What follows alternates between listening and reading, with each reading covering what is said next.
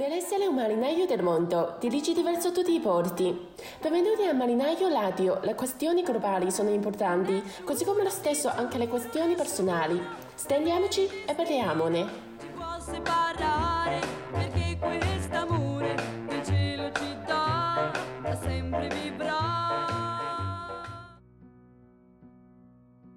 死亡它其实不代表生命的结束，而是因为有这个东西，嗯你开始审视自己。 对，所以可能对我来说，倒真的是一个解决问题或者是不逃避问题的一个非常好的情景。如果我不知道前面有死亡，那可能就是一直拖，一直拖，可能拖到死，那我这个问题纠缠我的时间就更长。那我觉得，嗯，还不如就现在。咱们的 Momento m o 里不是说你今天就得把这个钱都花光了，我要体验一次豪华的游轮，而是说你能够安住在当下，就是去尽情的体验跟享受这一刻。什么东西都加上了一个限制的条件，嗯就跟死亡是一样的，嗯就是你的人生只要有限制条件，你才会珍惜你眼下所拥有的东西。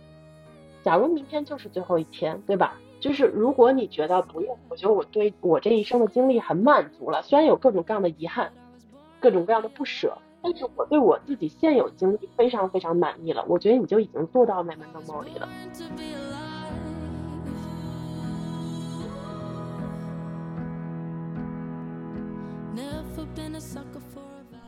Hello，大家好，欢迎收听水手电台，我是主播艾布珍妮。大家好，我是主播呃。等会儿我叫什么来着？啊，我是主播水生。你是那谁？你是那谁谁？利语吓到了。哎，我谁来着？小谁家那小谁？这这个对，对对对，这位是我们的奶奶水深啊，隆重欢迎。然后他，大家好嗯、你这个业务比我们三个月第一次录音还不熟，你知道吗？没有我，我真的被那个完美的意大利口音震撼了，有点没准备好。我那还不是完美的意大利口音。我觉得挺好。我觉得那个今天我们还没有说我们这期的意义，但是这个庆祝的气氛已经起来了。行行行行行，然后 然后今天这期节目呢，我们是又来到了意大利码头，确切的说呢，就好像只有意大利码头。往返票上，啊，对，然后那个为什么我刚刚用意大利语介绍我的名字呢？是因为就是又来了我们的孔老师来 t 子呀，然后欢迎。耶！Hello，Hello，大家好，我又来串场了。对，呃，孔孔孔老师现在是 literary 在意大利的萨丁岛，所以他 literary 在一个岛上，这真的是一期码头的节目。嗯嗯，然后呢？对我离地铁嗯也就五公里，达不到。是吧？行，那特别棒，你可以一会儿一边录一边走去码头什么的，看我们到没到。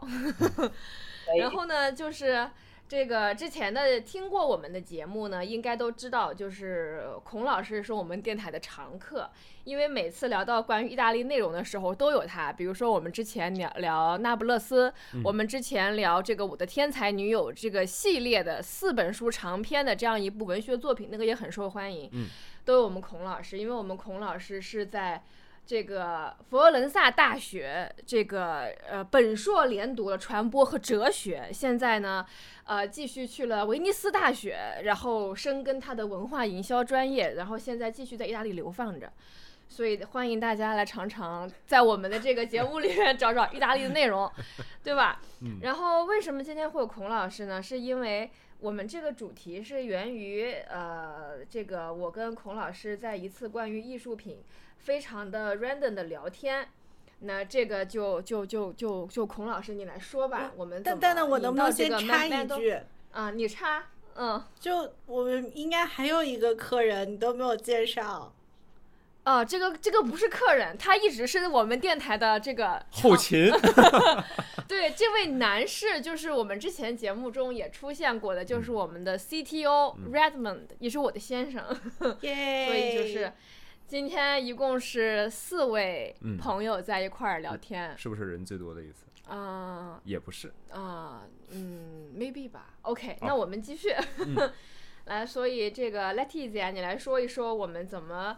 到了 Memento Mori，什么是 Memento Mori？其实 Memento Mori 这个想法是来自于我之前半年前左右在那个 San Gimignano 的一个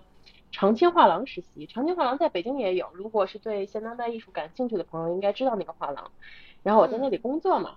然后嗯当时的时候正好是最后，就是我在那儿的时候最后一个展，他展了一个艾薇薇的作品，其实是一个群展，有各种各样的艺术家。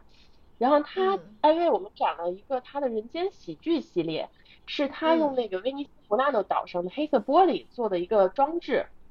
然后这个装置呢就都是黑色的骷髅嘛，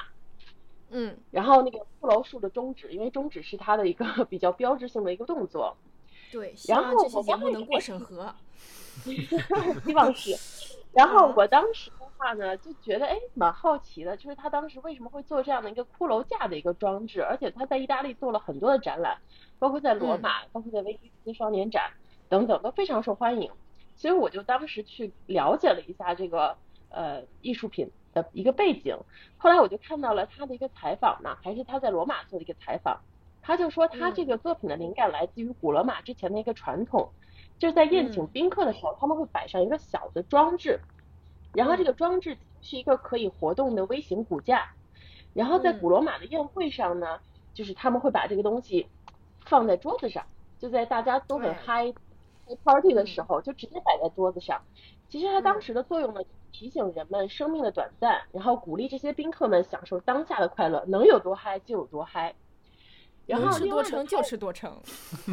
是的，而且呢，与此同时，它还有另外一个作用，其实就是主人炫耀奢侈的一种表现。因为基本上这个微型装置这个骨架哈，都是用银或者是一些比较哦当时的贵金属来做的，所以呢，主人会竭尽全力的，对吧？用这个美食加上这个银色精致的骷髅，因为它所有的关节都可以活动嘛。嗯然后来让这些客人惊叹，然后到最后他们会欢庆一句 “Memento Mori” 之类的，然后去嗯结束这个宴会。所以其嗯实，呃，这个东西挺有意思的，因为包括我之前学哲学，大家其实都应该知道这个伊壁鸠鲁主义嘛，就是，嗯呃，虽然很多人对他一个比较稍微浅的理解，就是享受当下的一个、一个嗯哲学主义。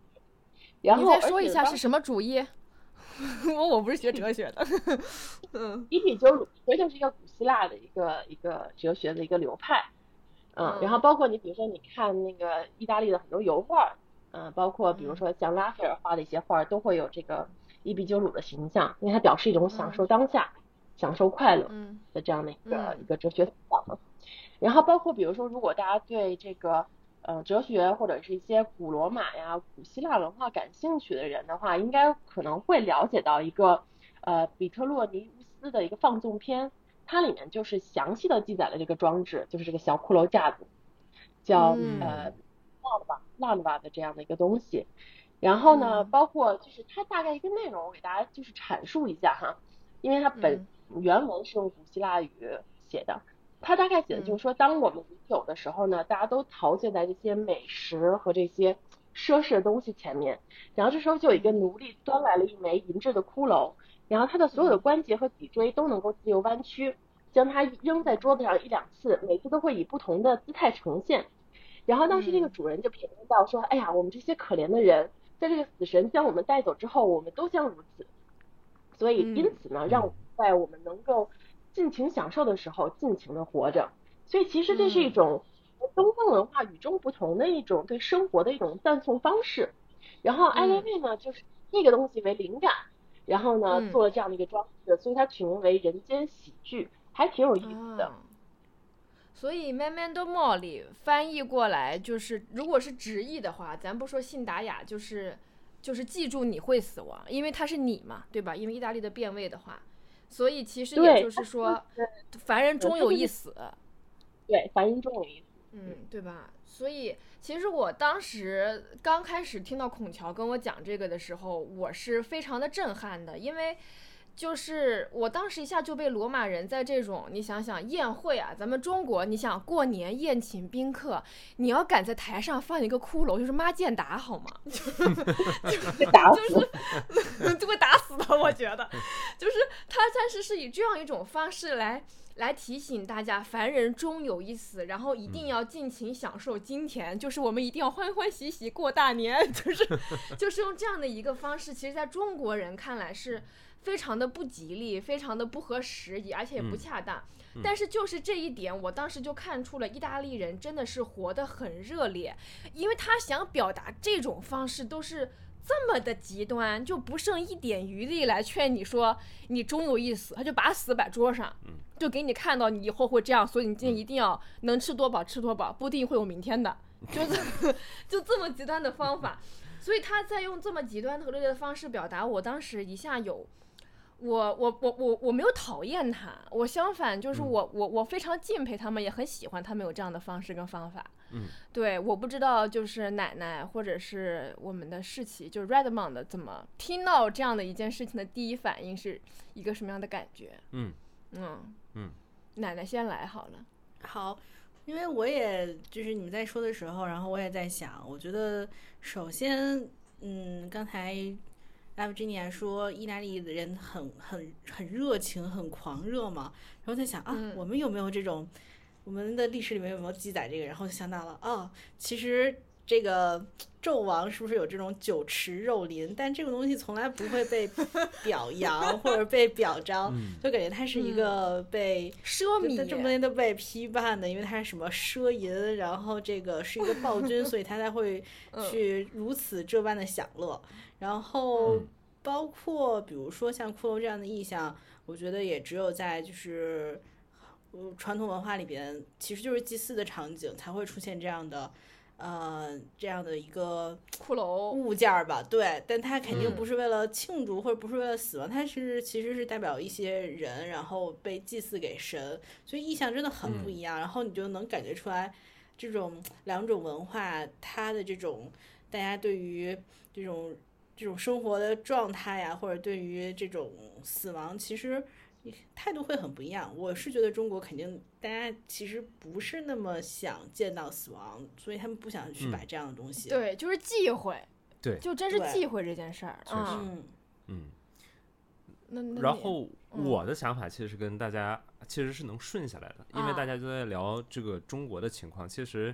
我也今天在想说，为什么我们是不是真的就是对于死死亡是那么的厌恶？啊，但但实际我又我又想到了另外一个角度，就是说，嗯，中国的情况可能更像是大家不是讨厌死亡，而是对于长生有一种向往。哎，对，是就是无论是再活五百年，对，无论是道教还是我们的传统地质，他们都希望自己能够拥有当下的时间更久一点。啊，吾皇万岁万岁对万万岁这种，对，所以所以可能是更多是以这样的一个形式，包括我们具体到某一个小的家庭里面也是，大家更希望看到的是四世同堂，寿希望对，希望我们整个这个家庭的结构能够繁衍生息非常非常长的一个时间。嗯，所以我可能觉得，我们如今可能是有这样，可能是想躲开死亡，或者是想自己去活得更长久的一个想法，更多是基于这么一个情况。嗯，对，所以我今天想到这个，还觉得挺有意思的。嗯，哎，嗯但是其实现在这种思想，就是其实现在就是我经常看到新闻说什么美国什么硅谷什么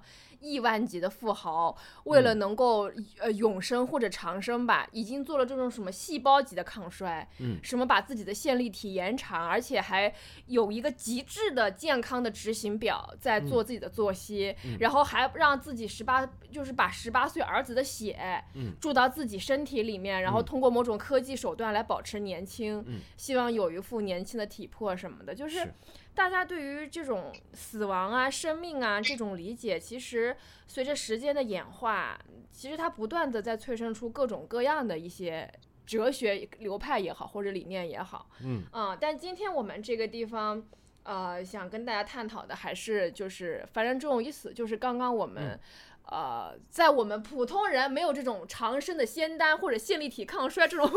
手段之下，我们如何看待这件事儿？嗯，那我们来讨论，就是跟大家引出了罗马人这个餐桌上的骷髅这个 memento mori 这样的一个概念之后呢，像我们刚刚也也都聊到死亡了嘛，嗯，也想听听大家来聊一聊，就是你是怎么看待死亡的？嗯，由死死亡这件事情演出，你会怎么？因为我觉得，如你如何看待死亡，直接影响了你怎么看待人生还有生活。嗯，啊，那么就我们不然就你你先来，我们的 Grandma 先来。我先来啊。对，因为你在群里面已经发表了很长 的演说，就是非常有表达欲，然后于是你就想来参加录制这个节目。因嗯因因因为因为生死它确实还是一个让我们平时会有很多共鸣的这么一个话题。嗯，我相信很多人在小的时候第一次听到“死亡”这个词的时候，其实还是会有一点紧张的。害怕。对对，然后这也是我小时候对待死亡的这么一个态度，就是我第一次听说我身边的人事物会因为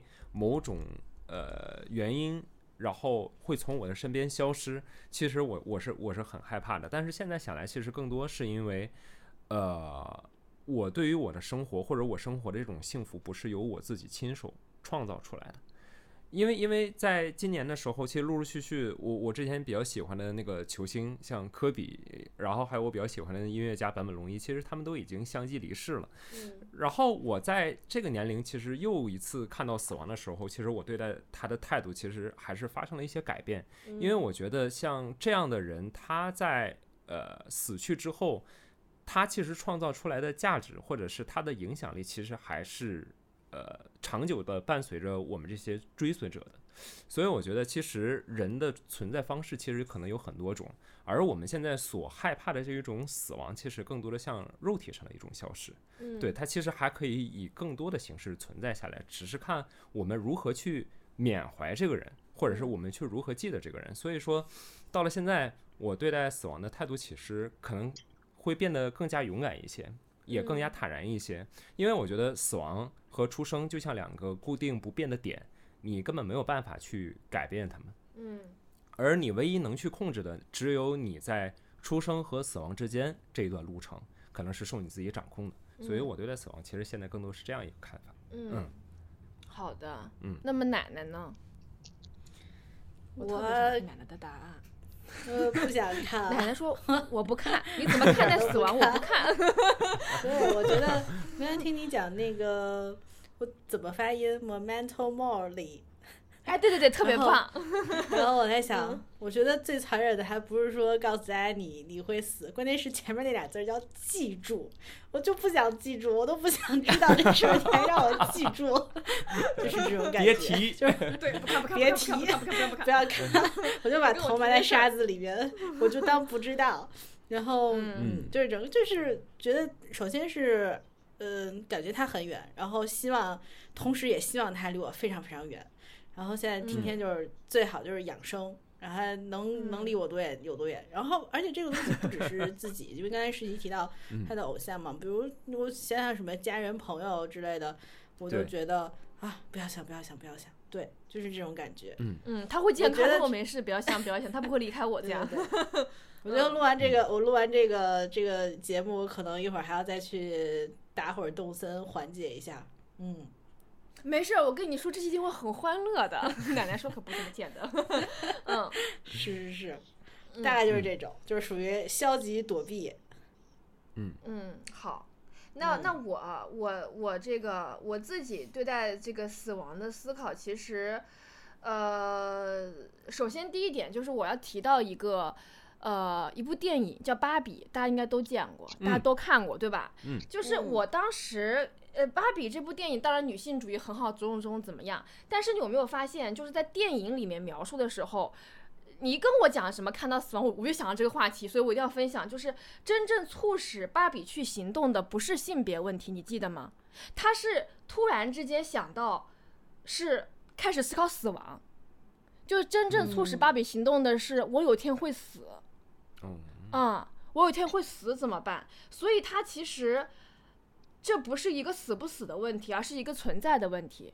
就是我要以什么方式存在？因为我有一天会死。嗯。所以，但是我现在在这个世界上，嗯，那我要以什么方式来存在？嗯，对，这个也是我觉得大部分人其实潜意识里面看待死亡的方式，会看成一个像倒计时，对，就是感觉。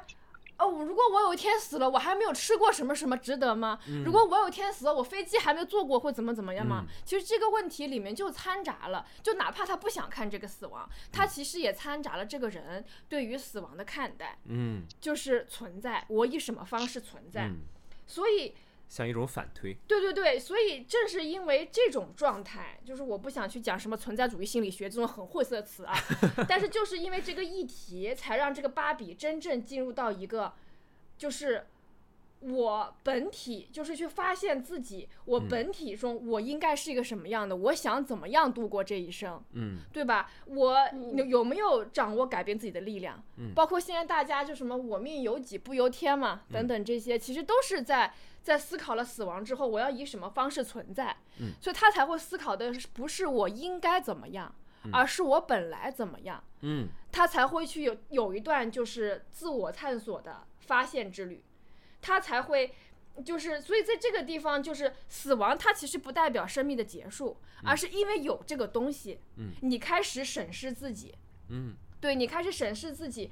而且是一个很严肃的自我审查，我要这样吗？嗯就是比如说他当时就是就是比如说扁平足、过期的牛奶、嗯单纯的橘皮组织，对吧？那嗯有这些，我的生活就不值得过了吗？死亡它其实不代表生命的结束，而是因为有这个东西，嗯你开始审视自己怎样存在，我是个什么样的存在，嗯它会触发这样的一些思考。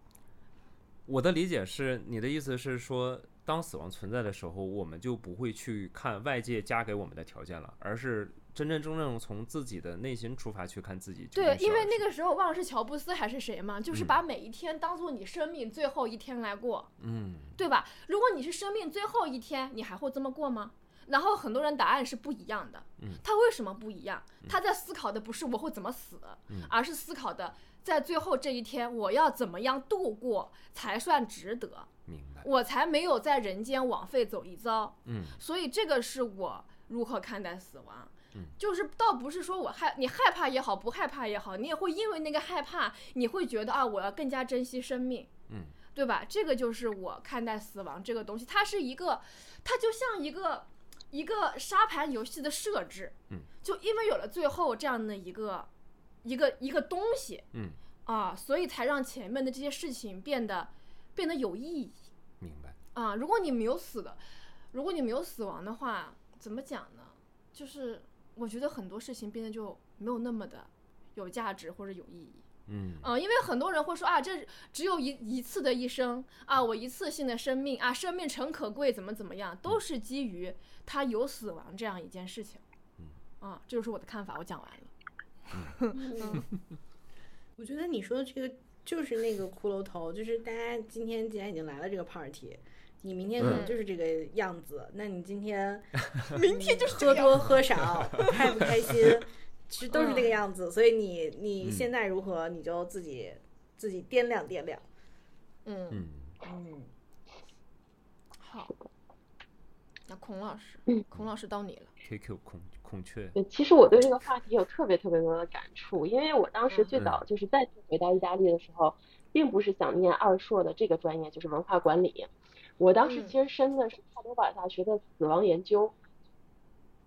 然嗯后当时正好赶嗯上疫情，他们不对外招生了，所以那一届没有。我当时为了回欧洲嘛，所以就是报另外一个专业。加上我妈也说，说你如果读了这个专业，你出来干嘛呢？在意大利摆摊给人看手相吗？然后我一想，有道理，还是先赚钱哎。哎，插播一下哈孔乔是会看八字的，祖传的，我跟你说。对，是的。然后我就发现那段时间我为什么想学死亡研究这个专业，是因为我对死亡其实在我人生的这三十二年哈，然后我就有不同的一个阶段。最早的一个嗯阶段是一种非常懵懂和不知所措的状态，因为我呃大概十几岁的时候，呃大学毕业高三的时候就在人民大呃就是北京人民医院做医生助手。就帮着我们那个大夫，他是研究慢粒，就是慢性粒细胞性白血病的一个非常有名的专家。我是做他的助手，所以经常会接触到那种白血病人，而且很多后面就是他们有病房学校嘛，接触的很多是那种呃生了病的白血病的儿童，可能很久，就是你教他们课或者跟他们接触完没几个月，他们就去世了。加拿大那段时间，我姥爷生病了嘛，就是嗯呃，从他变成这个嗯失忆，就是已经开始不能说话，慢慢慢慢的到临终关怀的阶段。我那时候只有十几岁，就是对于我来说，死亡是一件突如其来、不知所措的事情。然后呢，随着我年纪的长大的时候，我就会发现，哎，那我应该如何去面对？因为我心里始终放不下我曾经的那些经历，我脑海里总嗯是反复的去循环这些东西，但是我又不知道如何去面对，因为没有人教我。所以那段时间我就开始去搜，我就发现，哎，正好帕多瓦大学有一个叫 Ines 的一个心理学的呃教授，他是心理嗯系的一个主任，他在研究死亡。然后我就去看了嗯他所有的书和他的演讲，我还给他发邮件跟他沟通。他就讲说，就是他拓宽了我的眼界，就是我以前认为死，就是是一个很狭隘的概念，就是我身边有嗯亲人去世了，我身边有我很熟悉的爱的人或者我认识的人去世了而已。嗯，但是嗯他研究了很多方向，让我发现其实死亡从我们小的时候就无时无刻的不在身边。比如说，我给大家举几个例子哈，他研究的一些话题。第一个呢，就是比如说，呃，很多新生儿的出生伴随着母亲的死亡，因为孕妇在怀孕和生产的分娩的这个过程当中是有很大的这种风险的，死亡率其嗯。实不低。所以很多在新生儿出生的时候，他他的出生意味着他母亲的死亡，嗯。嗯，就是生产，其实在一瞬间，就是在同一时间发生。然后他嗯在研究这个问题，然后第二呢，他研究比如说我们认识的一种流浪者、破产者，然后他们的嗯死亡率、自杀率极高，但是没有人去关注他们的这些心理活动。然后还有呢，就是比如说丧宠，就是你家里有宠物，然后这个嗯宠物死亡之后，你该怎么样去进行一个情绪疏导？尤其是对于儿童，比如说有很多家庭他们养狗养猫，然后他们又生了小孩子，这宠物其实是伴随他一直长大的，突然有一天他去世了，其实对小孩子的影响非常非常大，可能是终身抹不去的一个东西，会一直伴随他的一生。然后包括临终关怀，包括算命、看八字、塔罗，其实都是与死亡息息相关的。嗯，然后我就会发现，哎，这个话题其实离我们非常非常非常的近，无时无刻的不围绕着我们。所以那时候我就觉得啊，其实如果你不会看待死的话，你就不知道该怎么生，你不知道应该怎么活。所以这是我的一个想法。所以我想，如果以后我有时间的话，我还是想去帕多瓦再把这个博士或者是一个硕士再读一遍，因为这个话题不是你现在我到现在就有时间 我还 没有你现在就有时间，莫曼诺莫林，我们的保利，阻碍美国和暴力的就是钱。对，好好行，那个那那我们就进入下一个话题，阻碍你如何 moment more 因为我们讨论这个话题也是，就是当我们谈论死亡的时候，引到了我们怎么看待生嘛，对吧？所以意大利人就是觉得你记住你终有一死，你这一生必死无疑，所以你要怎么活？所以其实就是就是这样的一个问题。那那生活中有哪些？时刻瞬间有哪些要素，嗯让你能感知到的，就是会阻碍你进入这一种今朝有酒今朝醉，就是活在当下这种心境呢？就是会阻碍你那种，我不抱未来心，我也不抱过去心，对吧？我不被过去所牵绊，嗯，因为我知道我终有一死，我也不被未来也牵绊，因为未来终有一死。就你能够真正的活在当下的这样一个瞬间，那但是这件事情大家都知道，说的容易，做的难。是对，所以有哪些要素或者哪些时刻，你能够很强的意识到，它阻碍了你进入这样一种一种很好的这样的一个心境？嗯，不我们我们奶奶先来，嗯，奶奶，我首先，因为我也不太敢想死亡，所以说实话，我可能是就是讨论的这些人里面，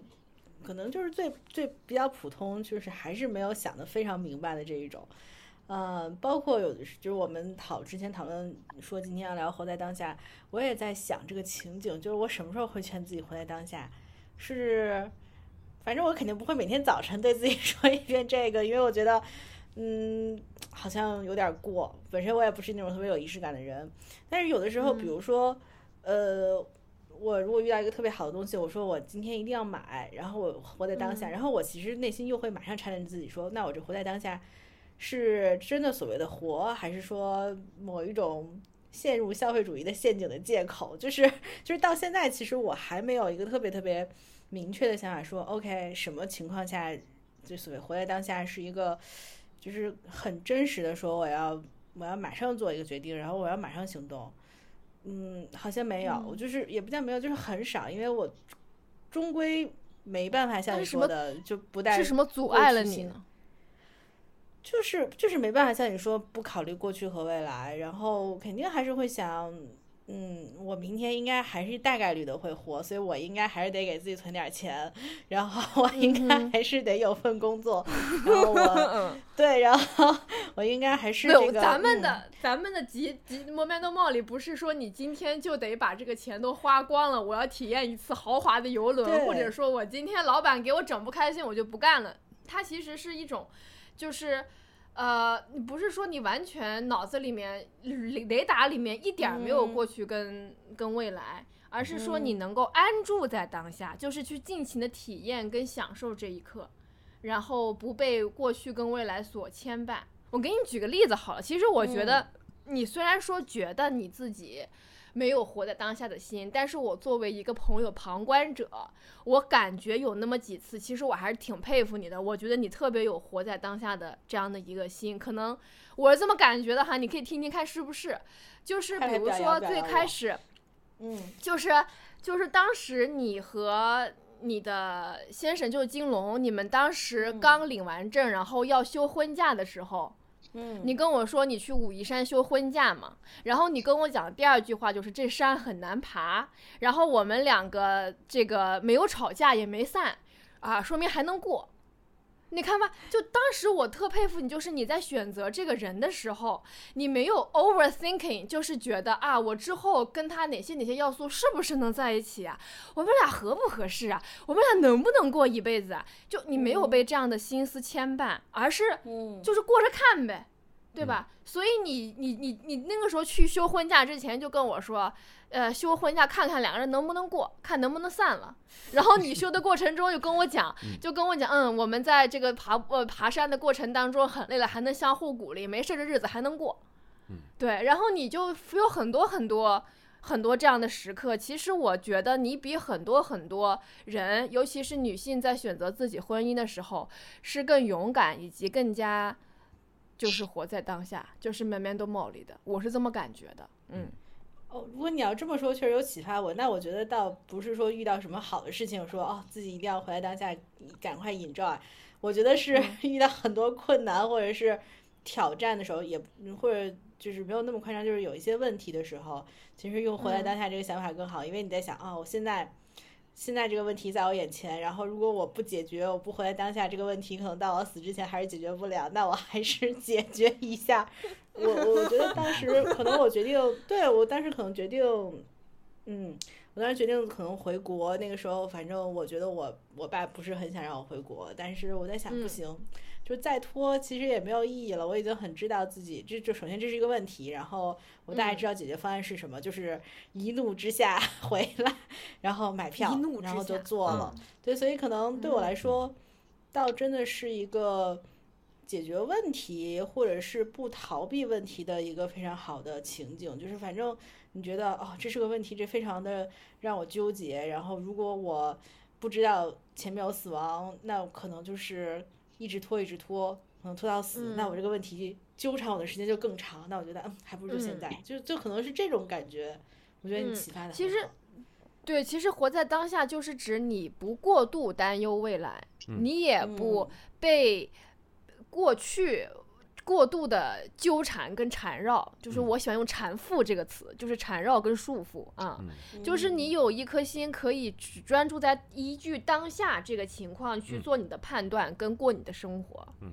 对吧？那那嗯那事情呢？你有什么生活当中有哪些 moment？你记住我的问题啊，是阻碍你会，就是影响你想要活在当下的这样一种能量或者阻力。了解，我觉得刚才你们形容的这个有一个关键词形容的特别准，就是对未来的困惑，嗯。对未来看不清楚，这一点嗯。其实是最容易让人不去专注于当下的一个 moment。哎，嗯，我自己想到的是，我从二二年到二三年这一两年的时间里面发生的，尤其是在工作上还有生活上的一些变动，嗯，其实那个时候很会让人陷入到一种情绪的你自我消耗里。说说具体的来。呃，因为这两年我其实先后经历了两次裸辞嘛，嗯，呃，其实那个裸辞的瞬间还挺 moment molly 的吧？嗯，对，对，当时嗯就是因为觉得嗯完全不合适，我觉得他给不了我长久的这个未来，那我要在这干一辈子什么意义？啊对我肯定就是觉得，那我眼下就不要去选择他了。为了我眼下我的我自己的这个工作体验，我就不会去选择他。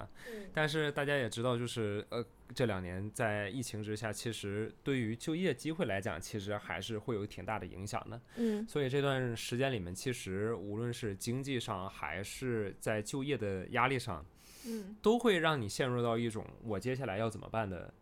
怪圈里面。你会嗯每天醒过来都会去我会有工作吗？对我雅思能考上吗？我这个决定是对的吗？我没钱了怎么办？没错，没错，啊你就会不由自主的先去打开求职软件，然后再不由自主的打开你自己的支付宝或者是银行 APP，然后去看自己的存款。嗯其实这种情况在你的钱财在呃每天生活中，在它不断的流失的这个过程中会越来越甚。嗯对所以其实我特别希望去支持你们刚才这个说法，就是人往往因为自己的思维惯性，会在对未来看不清楚的时候，不断地在他的第二天再去想未来应该怎么办，然后嗯循环往复。嗯其实这个是对我来讲，嗯、会阻止我活在当下的一个最大的这么一个 moment。嗯，再问你一个问题，就是它阻碍你活在当下之后，你的感受是你的感受是好的吗？因为有有些人会 question 你，我为什么要活在当下？我就不活在当下。所以有真实的体验，就是你当时这种每天在想，咱们不用担忧这个词，咱们用一个中性的词词哈，每天在想未来这些个可能发生的问题的时候，嗯，你的给你的体感是什么样的？你有什嗯么感觉？你喜欢这个感觉吗？还是你想摆脱这种感受？嗯，我嗯我我觉得，我觉得他最开始的时候其实会给人一种宽慰，因为最开始的时候，你好像有一种你去思考你自己未来的感觉。啊，好像自己还很有战略性思考似的。对，就是啊你呃面临的一些未来可能发生的情况，你赶快去动用你自己所有经验去想这个事情要去怎么解决。但嗯是其实有些事情不是一刻两刻就能解决完的，嗯，它需要看机会，因为人生往往都是要看一些随机性的嘛，对吗？嗯？所以时间长了，你就会感到非常的焦虑。其实这个就是内耗。嗯，对你每天翻来覆去想这个事情，但是你根本没有办法解决，因为时机不到，这个事情就是解决不了。嗯所以其实，呃，活在当下反而会给人一种很好的解脱感，嗯，因为你与其把这些时间用在没有没用的对没有实用性的这种时间就上，内耗。嗯，对，不如花这些非常宝贵的时间，把它们利用起来，去做一些能发生实际改变的事情，比如说例如跑步，啊哈，例如去学习，例如去看书，例如去做饭，其实都是一些非常好的。就是让你摆脱，就是这些事情让你专注在当下这个 moment，你脑子里面只想你现在在做这件事情，你百分之百专注你手头在做这件事情，嗯然后不去想未来，反而给你一种安心感。是的，就是我只做完这件事之后，我只想下一件事。就是我，比如说我背单词的时候，我只想这个雅思我要怎么考；嗯，我做饭的时候只想这个饭好不好吃，而不是每天循环往复的去想。然后每天给自己一个时间，好，我这个时候找工作，我就好好找，嗯，找完之后就 pass，就 next，是是这种感觉吗？是的，而且特别希望跟大家再补充一点的是，当你通过这些专注于当下的事情的时候，你去每一天把自己每一天当下的时间安排好，然后把要做的事情做完，其实反而是一种非常好的正向反馈，能去嗯。帮助你从那种内耗里面更快的调调整过来。嗯，有种有种这件事情完成了，每天有种啪啪啪啪啪 checklist 做完的感觉，是的，所以是一个正向的反馈。嗯，所以就是说，活在当下这件事情，memento mori 这件事情会让你能有更好的生活产出，你的嗯生活可以更加的 productive，、可以这么说。对吧？好，那行，那我孔老师呢？孔老师来听嗯，我刚才听大家说的，其实我觉得和我的想法是一样的，就是我觉得恰恰会阻碍我们进入活在当下的一个心境，其实就是遗忘和忘却死亡这件事情，是你忘记了嗯 memento 嗯 mori 的事情。因为当你忘了嗯这件事情的时候呢，你会增加很多社会附加给你的一些束缚，家庭的束缚、社会的束缚、束缚，嗯对吧？然后你觉得嗯你眼前的事情困难就是最大的，就是天大的事情，就是嗯不可逾越的事情。然后嗯所以你就不敢去尝试。然后，所以为什么嗯大家会经常会说那些最胆大的人、最敢去试的人，都是那种光脚的不怕穿鞋的，死都不怕，我还怕活着嘛？那些人往往做成事。嗯嗯但是呢，有时候我在想，当你能够去遗忘和忘却死亡、忘却 memento mori 这件事情的时候，也代表着其实恰恰你是幸运的，你是幸福的。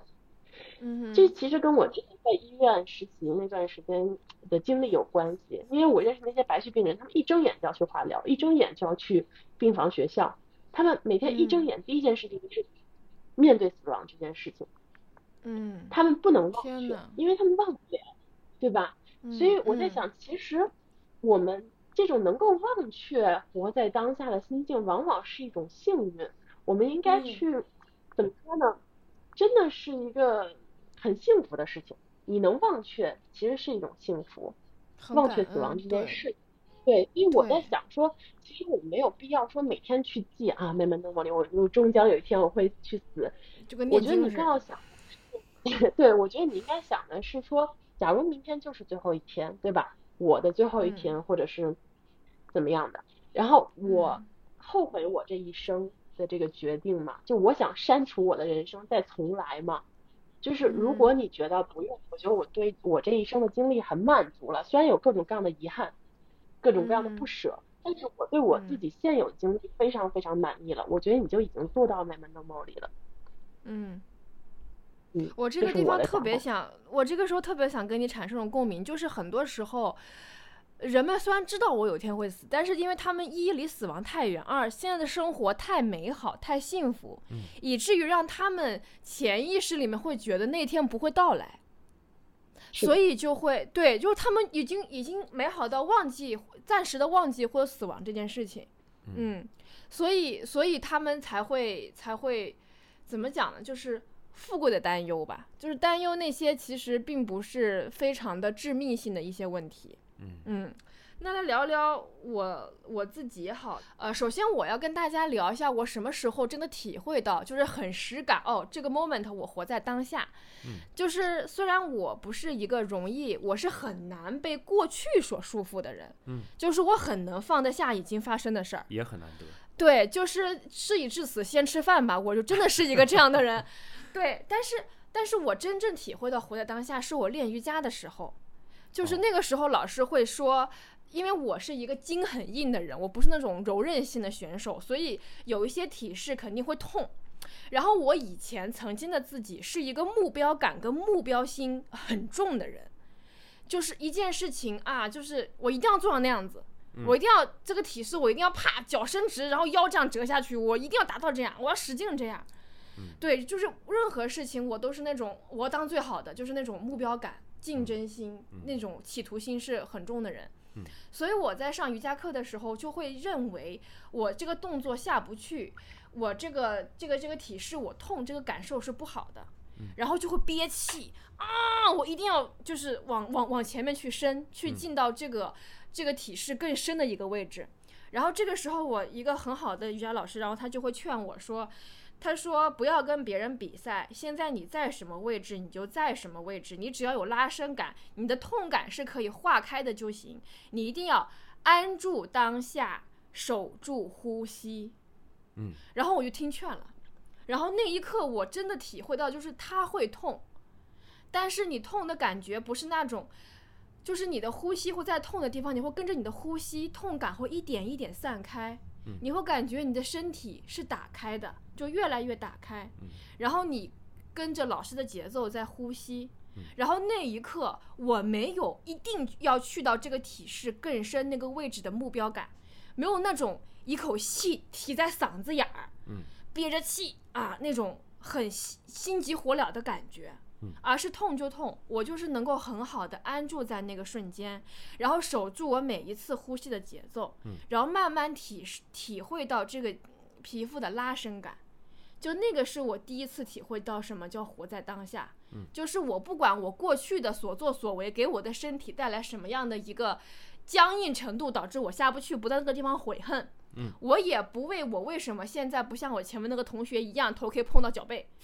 啊，嗯就是能够在自己的位置上去锻炼，去进行自己的练习，去做自己的呼吸。然后那一刻我是最有感觉，哦，这个叫活在当下。然后下课的时候，我老师就跟我讲说，就是你不要去想那个结果，因为结果就是过程。你的结果就是你每一个每一个每一个过程堆叠起来的，所以你只要做了你每一件该做的事情，每一个你此刻该做的事情，你就会到达你该去的地方。嗯就这一这个语言是很疗愈我，也是很改善我这种啊、就是目标性旺盛的性格的。嗯然后我现在练瑜伽一年，我以前是弯下腰，这个手是碰不到地的。现在我轻轻松松就可以碰到地了，而且我不是每一天都会 check，而是有一天我老师让我吐气、弯腰、下屈、前屈的时候，哎哎，我怎么脚伸直，然后手可以碰到地了？嗯，然后我的我我的我我我的下犬式脚也可以伸直了，嗯。就突然之间发现自己有这样的改变，嗯。而且这个改变是不是带着每一次练习我都一定要啊、到一个什么什么位置，而是每一次练习我都在自己的当下下去做自己该做的拉伸跟呼吸，嗯然后这个是我。体会到什么是活在当下，那真正阻碍我的事情，就像我刚刚讲，就有的时候还会有，但是它影响我的时间会不断变短，就是我的目标性。比如说啊，我现在要马上到那个地方，就提着一口气到嗓子眼儿，然后啪啪啪啪啪啪走路很快，然后到那个地方就啊这样，就是感觉这口气呼下来。耗很大。对，然后就一定要过这个红灯，然后就完全没有在遵照自己的节奏在做这个事情。嗯包括有的时候下地铁也会这样啊，我我要赶紧下去，不然我下不去。就是一直会为自己达到了一个某个，我倒不是担忧没有发生的事情，嗯，而是我过分的急切达到某一个目标，自己赶自己。对对对，而让我没有办法好好安住在当下要做的每一件事情，就是急躁，嗯就是急躁而已。其实，嗯，这个就是我自己的感受。嗯好的，下一题啊，下一个就是我们看到过别人的或者别的动物的、别的什么某种生灵的，他们有哪些打动我们的 Memento Mori 的故事或者例子，我们可以分享。然后先由孔乔来，因为孔乔之前在群里分享了一个企鹅的故事，我说那你还聊吧。嗯哦，听听嗯，来听企。鹅的故事，来来，孔乔，嗯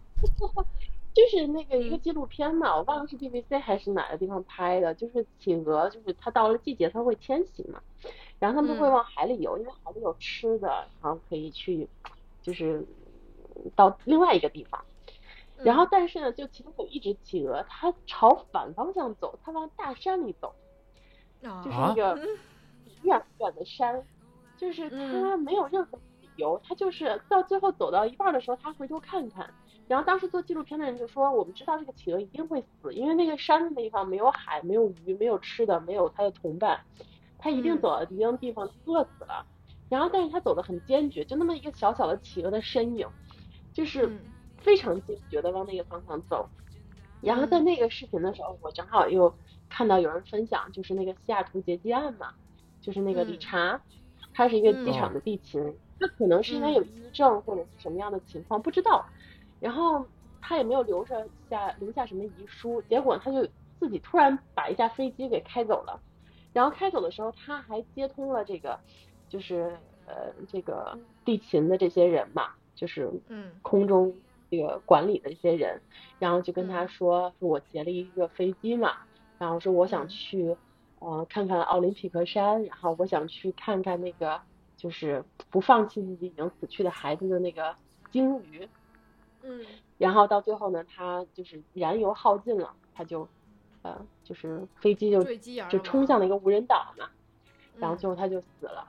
就是他其实一辈子都想当一个飞行家，就是想当一个飞行员，哦但是呢，一直没有机会，受生活的压力所迫，他跟他女朋友去开面包店，最后做嗯机场地勤，赚的最低的一个时薪的工资。但是他其实飞行技术非常高，他最后劫机的时候还完成了一个很多飞行员其实都很难完成的一个一个特技动作，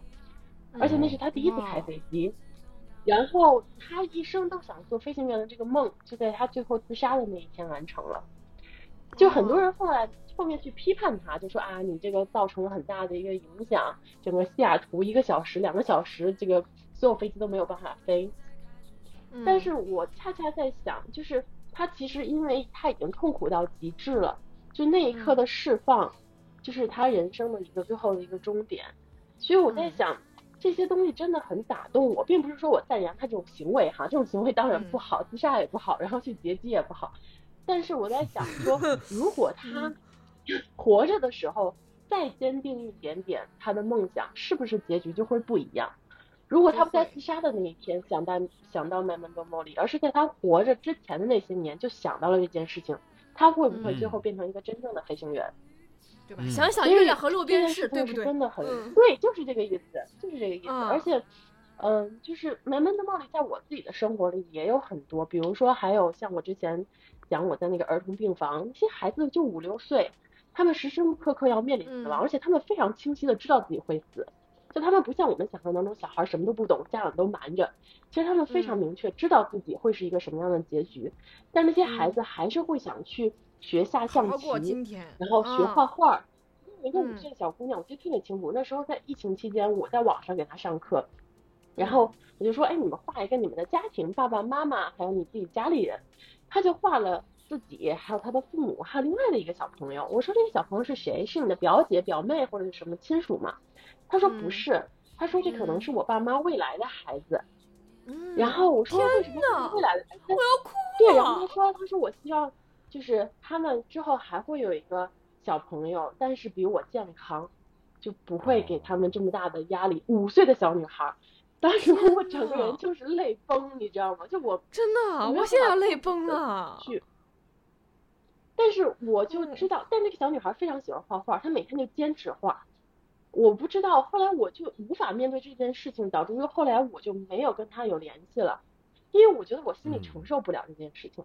真的，但是他时时刻刻在影响着我，你明白吧？就是他的那种哦 memento mori，他是每天都在 mori。就是大家都给我记住是好好活着，你知道吗？真的是，大家真的一定要好好活着。就你活着真的是嗯很幸运的事情，很多人没有这种幸运。然后另外一个很打动我的事情就是你俩的婚礼，就是你们是我第一次 见到这个主题作为婚礼主题的人，我真的非常嗯感动，因为大家一谈到婚姻，其实想到很多是现实的事情，比如说彩礼、份子钱，然后亲戚，然后各种仪嗯。式，生不生孩子，生了孩子谁带？到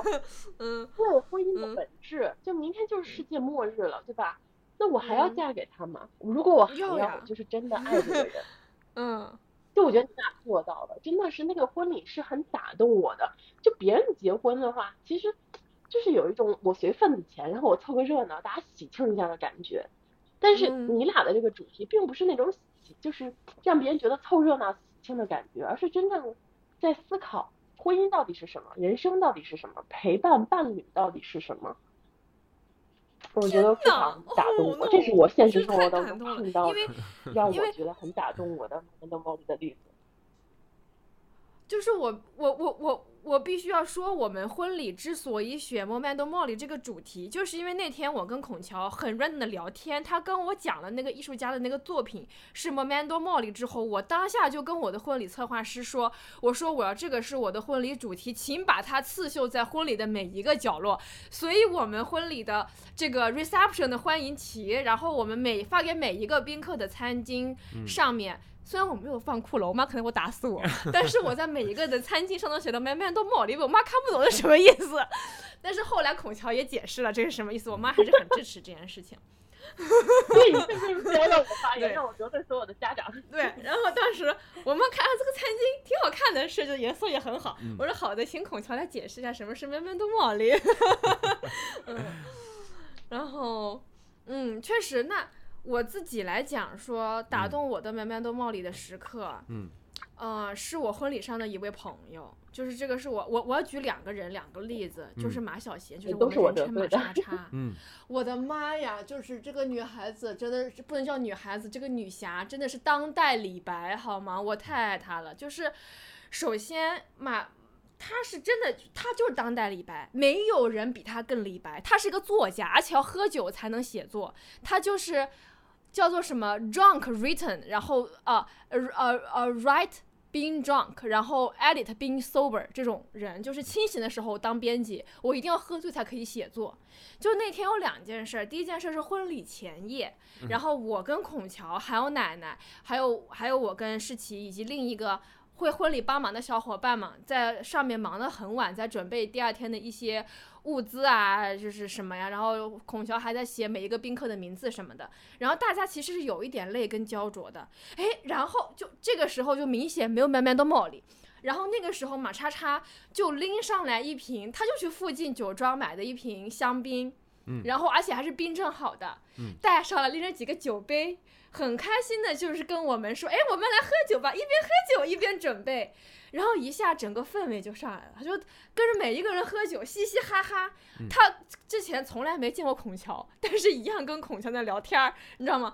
跟孔乔开始写那个名字已经写得很烦了，但是后来氛围还是很好。就他会把那样一个让大家感到有点疲惫的瞬间，我一样要享受它。嗯我就是要享受每一分每一秒。嗯我拎着酒上来跟大家哈哈乐，跟大家聊天玩游戏，大家一下就也沉浸在那个氛围当中，就不会觉得啊这个事情哦，我婚礼当天我想着我婚礼会很美好，所以我吃得苦中苦，方为人上人，我就婚前必须有这样的一个辛苦的过程。嗯，No，every moment should be enjoyed。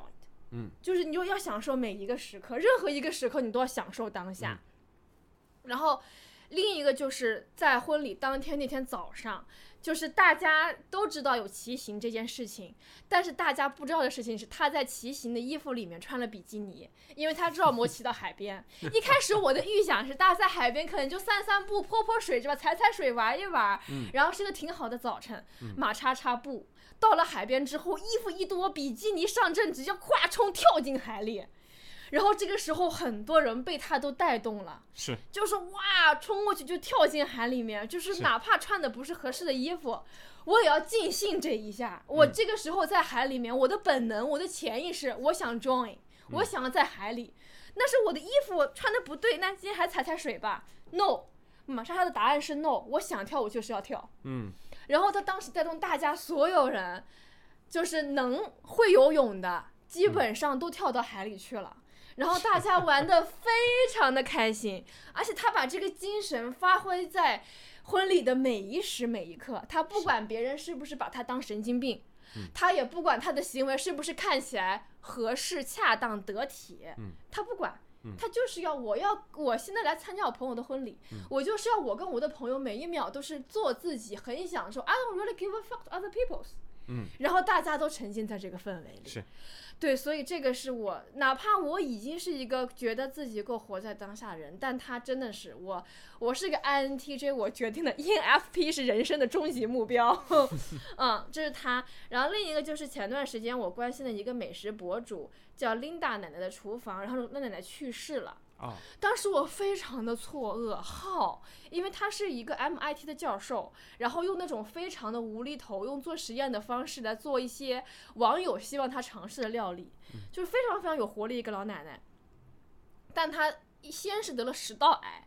就整个就是呼吸道、食道、嘴巴、口腔就都被癌症，三番五次好了又复发，好了又复发，反正就是，然后他最后就已经瘦骨嶙峋，已经不行。但是他在生活的最后时刻，他还是跟他的儿子们一起去意大利旅游。嗯，可见意大利真的是一个美好的地方。对他去看罗马，去吃那不勒斯他最喜欢吃的披萨。嗯。就一定要在我明知道我马上即将死了，嗯。我一定要在这个时候不要在病房里面度过，而是去疯狂的、尽兴的，嗯。跟我的最爱的人去享受这个世界。嗯，所以真的就是那样，就是因为有死亡，嗯。所以我才会去思考 being，嗯，就是我如何存在，嗯，我正念我当下这个时候我如何自处，嗯，对，所以这个是我的感觉，嗯。嗯，那么你你你感觉你有很多话想讲，啊我吗嗯嗯，我我我我我觉得我的那个瞬间其实可能没有那么的厚重，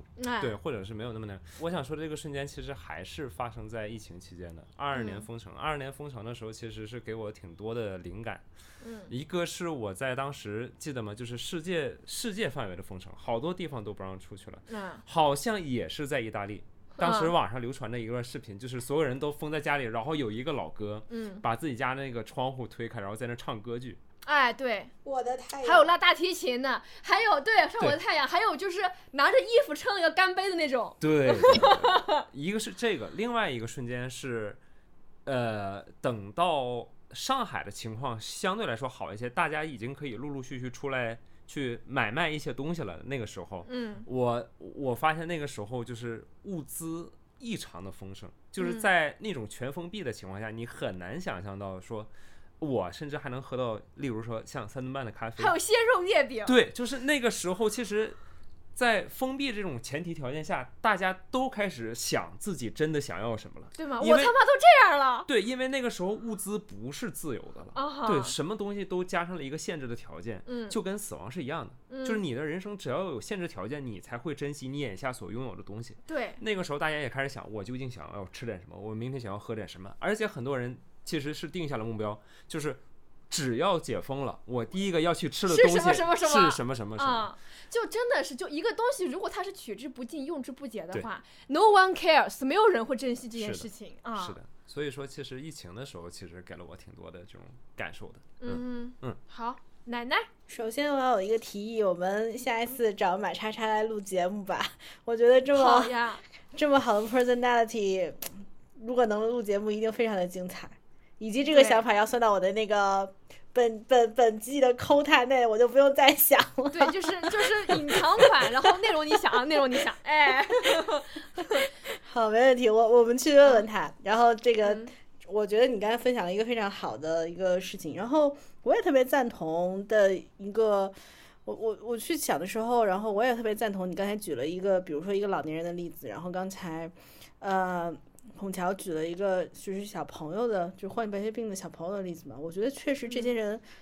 更加的厉害，是因为我们谈到我们其实很幸运，因为死亡没有在面前，就是他太容易被人遗忘了，因为我们更你如果想能不想，作为一个健康人，你就确实可以不想他。对，但是嗯我觉得对于年纪很大的人，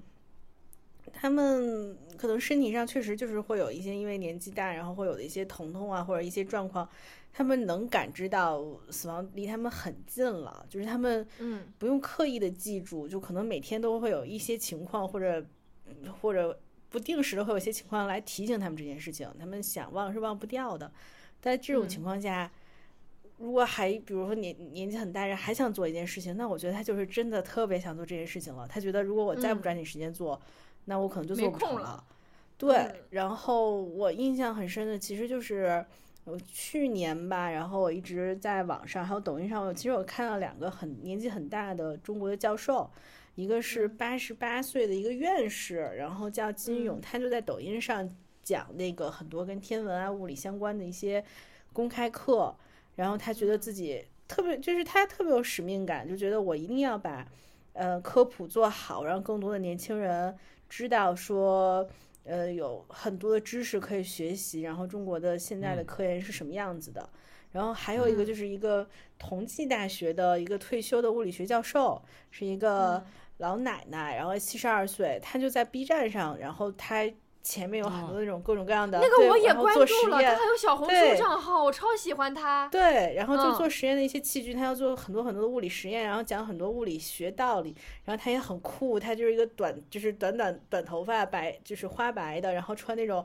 钓鱼佬的背心儿，对吗？就是啊，不对对那个对对对对对马 甲，啊，就是我我我觉得他们是真的，嗯，他们知道，比比如说，确实能感觉到死亡不远，但他们有更强烈的感知，说我一定要做一件事情，然后这个事情，嗯我我我一要做就要做特别好，而且我做这个东西是有传承感的，他可能就是真的是可能真的用生命影响生命，所以你去问这个问题的时候，我想到就是这些人，他们。他们忘不掉，他们每时每可能无时无刻的，确实有各种各样的情况在提醒他们说，你的时间可能没有那么长了。那那个时候真的想要做的事情和真的能做好的事情，绝对是他们最想做的事情。然后他们呃就抓住了这个自己的这种呃真心，然后去把事情做好。关键是他们还能做好，这个我觉得就更厉害。嗯对他们，嗯他们确实有这个积淀。吴吴教授真的很厉害。嗯然后我们到到下一个话题，就是分享我们自己 memento mori 的时刻，或者他是不一定是某一个瞬间啦，就是你哪天想通了，你某种度过人生的一些方法，或者是哲学，或者是你决定之后要怎么怎么去去中文怎么讲 approach 一些事情，approach，嗯，达成。不是啊，就是去去看待一件啊事情，看待一件啊、去怎么去想一件事情都可以，嗯。那么我们还孔老师先来吧，还是我先来啊？嗯嗯，其实我觉得我现在的状态就挺 memento mori 的，那可不咋，就是。你赶紧分享一下我现在在哪。嗯。就是我就嗯回想我嗯。这一年的时间，就二零二三啊，就刚过嘛。然后我刚开始的时候在北京住，然后后来又在威尼斯住了半年，在巴黎住了半年，在桑居米尼亚住了半年，然后在萨丁岛住了几个月。前几天在 Chianti 和 Firenze，然后去米兰找了工作，现在又回到了 萨丁岛度假。就是真棒，嗯，我不觉得自己是一种很浪荡的一个状态，你当代但是我苏轼好吗？因为我觉得我确实在做我自己想做的事情。就我小的时候，我爸妈第一次带我到佛罗伦萨旅行，应该是我初三还是高几高一吧的时候，我第一次到佛罗伦萨，我觉得太美了这个地方，我以后就要来这儿读书。嗯，然后结果后来我就我就考到了这边的大学，嗯哼，然后我就学会了意大利语。然后后来我觉嗯得，哎，我应该去读另外的一个一个硕士，然后我又跑到了嗯巴黎，我想体验一下别的欧洲的地方。嗯然后后面我就说，哎，我想回国，我要回国工作。后面我说我又想回欧洲，我又回到了欧洲。就是，其实我觉得我一直在享受我当下的状态和追求我自己想要的东西。我小的时候嗯觉得学外语特别难，因为我小时候英语也不是很好，现在学了意大利语英语更差了。但是我小时候从来没有想过说嗯我能够去把一个外语学好，就是我从来没想过我会学会除了英语以外的另外一门语言，并且把它当嗯成工作和生活的一个一个用语。我也没想到我嗯能在国外的工作或者生活能够交到这么多的朋友，这是我一种我小时候从未幻想过的一种人生。因为我小时候家庭很传统嘛，包括我父亲，啊，当然是我亲生父亲了哈，他觉得我嗯应该走一个女孩子，所谓女孩子应该走的一个既定的嗯稳扎稳打的路线。嗯 对，但是呢嗯，我没有任何的一步是按照他所想的，或者是我家人所期望的那样的一个很稳健的步骤在走。但是我没有没有一个决定是让我后悔的，就是我每一个经历拿出来分享，其实都挺精彩的，我觉得就够了。嗯。嗯哼，好的，那那到我我来讲好了，我觉得我有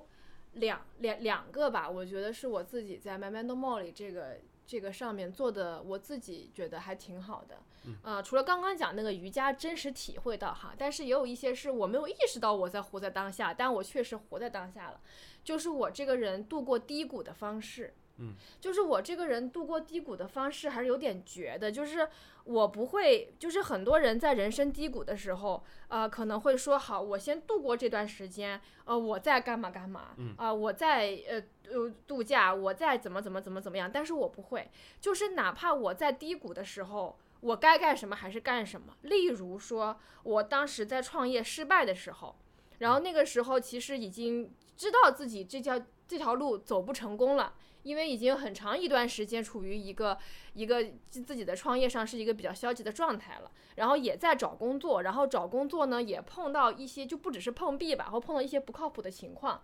那在这个时候，很多人可能就会觉得啊，我我我已经没有心思去想别的事情，我每天就很担心这件事情，然后我要把怎么把把这个工作找到，我努力怎么怎么怎么样。但是就在那个时候，我决定学意大利语。嗯，对，就那个时候，我当时就觉得，因为我是看见我朋友圈一个人，他的西班牙语过了一个等级考试，然后我就想到，哦，对呀，我曾经一直一直想学意大利语。嗯。然后就那个时候，我通过一个语言机构遇到了孔乔，然后孔乔现在成为了我非常非常好的朋友，然后是我的伴娘，然后甚至一起会去做一些事情，做一些社群，支棱一些事情。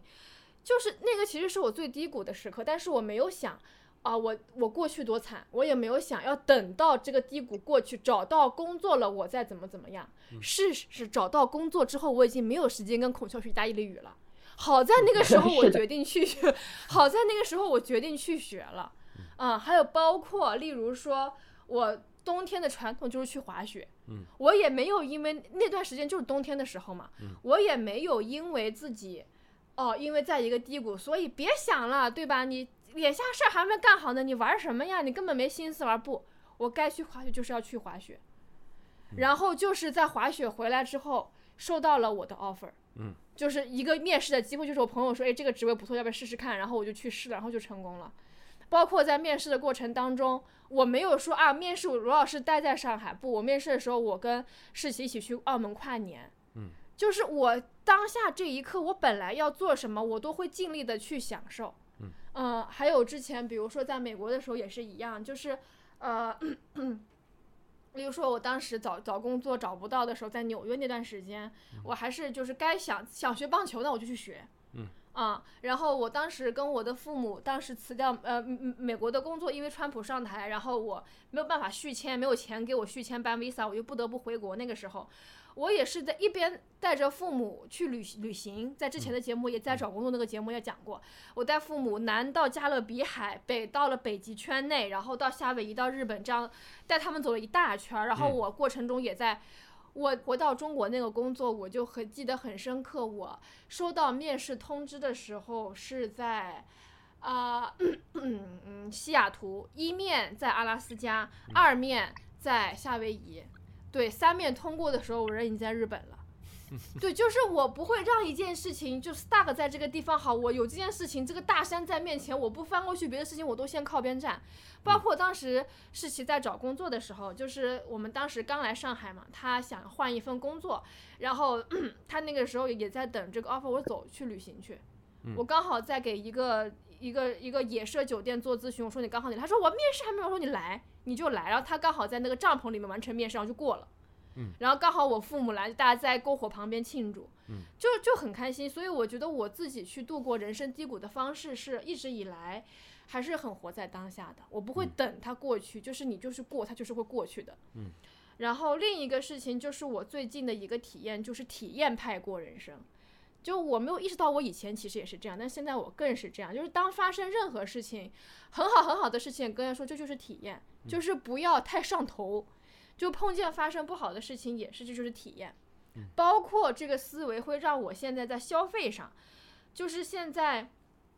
我去买东西的时候，第一个，我如果要买一件东西，像刚刚奶奶也讲到消费嘛，买东西，首先我会想，我现在真的是不是需要这个东西？比如说，我现在真的需要一件秋冬打底的毛衣，那我我我我想要羊绒的啊，我不会去想说要不要买什么平替呀，有几百块钱的羊绒啊，不，我就直接去鄂尔多斯那个一一四一一四九三是吗？买一件我在我自己。当然，我不是花所有钱去买一件罗罗皮亚纳的羊驼毛，花八万英镑、八千英镑，这个也不至于。就在我自己人能力范围之内，我给自己去买最好的，因为我不是奢靡，我不是挥霍，我真的需要这件东西，那我就不不买平替。嗯，对，就是我穿这个东西，我就是要每天穿在这个地方，它能给我安全感，它能给我慰藉，它能给我最舒服的穿着体验。然后结果我这个冬天给自己买的东西，无论是护肤品还是衣物还是什么，都是自己能力范围之内，买自己最想要的那一个，而不去找什么平替啊，去牺牲啊，去什么没有。然后你会发现，你每一个 every penny 每一分钱都很值得。一，它是你需要的；二，它真的给你很好的体验感。这个世界上没有平替这个东西，你一一步到位是最省钱的，因为你不会说啊、它的一些功能你还要补足，或用到最后这个平替不合适，我还是要去买一个类似的东西。嗯对，所以这个是我自己觉得我自己有在慢慢的摸里的一些方面嘛，一些分享。当然还有一些别的方面，但今天就说这些。嗯，然后奶奶到你了。对我刚才其实我不是说我一直在思考嘛，然后沉默了点，然后我就在想说，嗯就是我听大家感觉，然后我就想起来之前应该是应该是锵锵吧，然后那个时候采访周轶君，然后他也说，他说，嗯，对抗焦虑的最好的方式是感受具体。然后刚才其实大家在分享很多活在当下的那些 moment 的时候，我也在想说，哦，其实就是你，因为世奇也世奇有刚才也在说，其实就是把具体的事情做好，不去想很多，你就想这今天这一天哪些具体事情可以做，然后把可控范围内的事情，呃，嗯做好。我觉得那嗯个就可能就是这样，就是把很多的那种很虚无的东西，呃，用具体来对抗掉。这个我觉嗯得可能就是今天讨论到现在，我觉得就非常有用的一个去做事情的状态。然后，当然我自己在想我的这个时刻的时候，我忽然想起来，应该就是两年前，然后，呃 a l g i n i a 给我打电话，他说：“嗯，奶奶，我觉得我们想录个播客，然后你要不要愿意加入？”然后我觉得那一刻就有一种嗯，就是这种上头的感觉。我说啊，可以呀，可以试试啊。但是虽然可能没有这么坚定，我觉得以我的风格，应该就是在嗯，再再犹豫一点，但是还是说哦，我不不一定说一定能做好，但是我愿意试试。就是我觉得那个现在想想，真的是一个非常神奇的时刻。嗯呃，我可能我的很多这种时刻是需要外力去推的，本身不是一个非常主动的人，但是，呃，试试给我这两年非常大的一个收获，就是录这个博客。我不是一个特别有分享欲的人，包括如果 不是为了录节目，我应该是那种抗拒思考很多问题的人，就是一个非常嗯日常的普嗯通的、对，然后能不想事情就不想事情，但是确实也真的是因为那个时刻，然后做了这样的决定，然后被外力被我亲爱的这个主播 e v g e n i a 然后一直在鼓励，然后能坚持到现在。很多时候，我觉得我可能是这两个主播里边更自私的那种。我其实并不是很 care 我的 听众们。当然，大家你是更听到不要生气，因为另外一位主播很 care 你们。但是，是我 我整个所有录制的过程，是我非常非常治愈和疗愈的过程。很多事情我在这个期间，然后我去思考，然后去表达，我觉得自己有很多很多的进步吧。因为确实人还是需要反省的。嗯，行，我多 push push 你，变成一个 push 的主播。你这时候不应该对所有观众说，对我是真的 care 你们的吗？对，接着奶奶，我跟你说，就是讲到这件事情，我的气不打一处来，几乎啊，几乎就是每一期的话题都是我在想。奶奶说啊，真好，我也想录这个，或者哈，我觉得没问题。好，大家期待这一季的隐藏季。下一期节目呢是悉达多跟被讨厌的勇气，再下一期就是奶奶自己想嘉宾和主题的了。让我们来期待这一期节目。嗯，呃，不过哎，虎娇娇那一期也是奶奶想的，娇娇那一期是奶奶联系的嘉宾。然后，不过总体而言，其实我当时言归正传哈，就是想要找奶奶录这个播客，是因为奶奶这个人其实她非常有想法。也非常在朋友圈很擅长分享。呃，我当时对他分享的很多内容，他奶奶其实是思想很深刻的，而且我感觉跟我的价值观也比较匹配。然后他想的问题也比较全面，而且分享的东西是我自己可能之前看不到或者没有想过的。嗯，对，所以那个时候想邀请奶奶录这个播客是基于这样的原因。嗯，然后后来发现这个人他是需要 push。我跟你讲，就现在这个聊天大纲里面，奶奶就是都写了很多，暂时想不出来，看看录制的时候吧。你看现在都想出来了，看见了吗？嗯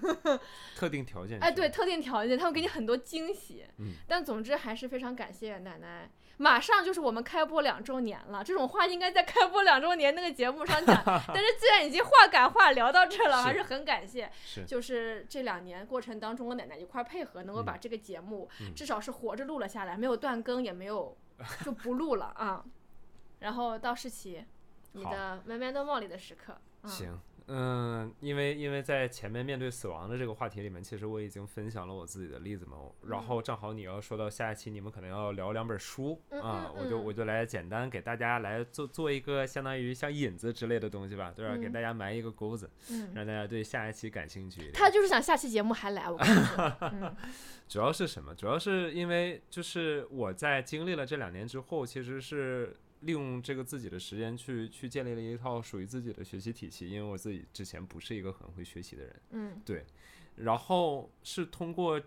看很多书吧，然后包嗯括其中就是《被讨厌的勇气》，其实是一本非常对我来说很重要的一本书。嗯嗯，因为因为我们刚才也聊了，很嗯多人他不去聚焦当下，去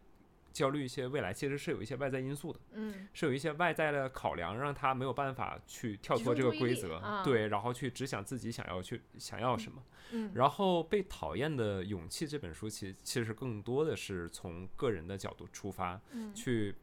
剖析了每个人受到外界影响的时候自己没有勇没有办法有勇气去面对真实的自己这么一个情况。嗯，它其实也是个逃避的借口。对，嗯哼，对，所以说这本书其实是能够帮助大家去把外界的这些干扰因素规避掉，嗯然后去探寻更真实的自己以及自己的需求的这么一本书。嗯，对，所以这本书其实对于我去追寻 momentum only 这种精神，其实是一个很大的帮助。对，所以期待大家下一期多来听听我们的节目。好的，嗯哼，那这个那好，那那其实我们这期节目从如何思考死亡，到生活当中我们那些阻碍我们活在当下的瞬间，到打动我们的活在当下的故事，到最后我们自己的 moment more 的时刻，其实我很想分享我爸爸的一些时刻，就是他经常，因为我妈是那种焦虑型人格，哦，她是那种，比如讲我的婚纱还有世奇的衣服放在我妈妈家里面保存，因为她的衣柜足够大，有很多空的衣柜。嗯然后呢，她就会从收到衣服那一刻起开始担心这个衣服它能不能保存好，会不会因为它的保存而长霉，会不会少带一条裤子，少带一个丝巾啊？这个怎么就各种每一天每天。就是都会有这样，就是他是一个这样的人，嗯但是我到我爸，就他在跟我爸 complain 这件事情的时候，我爸就会说，这件事情都还没有发生，你为什么要去担心和预演还没有发生的事情？嗯，就是你已经还没有开始走路，心里面剧场已经预演几百遍了。嗯，啊、这就是内耗，这就是现在我们大家常常讲的内耗。嗯，所以有那种就是我必死无疑这件事情放在那个地方之后，它能给你很大一种能量，嗯，让你聚焦在当下。嗯，对吧？嗯还有什么好担忧的？嗯最差就是死嘛，对吧？嗯所以它会会会给我们一种一种能够好好生活的力量。嗯那么总之呢，这个节目下来，大家有自己的哪一些埋埋跟茉莉的时刻，或者有跟我们一样的一些困扰，或者有一些共鸣，或者怎么样，都非常欢迎给我们留言，嗯分享我们的节目。嗯总之呢，在这个年末岁初吧，还嗯是希望大家都有得偿所愿的一生。确实，而且是马上就进入崭新的一年了，希望大家新的一年也可以能够活在当下，这是对大家新年的祝愿吧，也对的算是。，对的。嗯下个还有个节目啊，这个节目再讲啊，谢谢。就是就是下一期 我年前年前还有个节目但我不知道我参不参加嘛。啊，参加你肯定就想参不参加。了，我先把祝愿送出去。大家再见，不用理他，拜拜，下次再见。啊，卡这就再见，拜拜。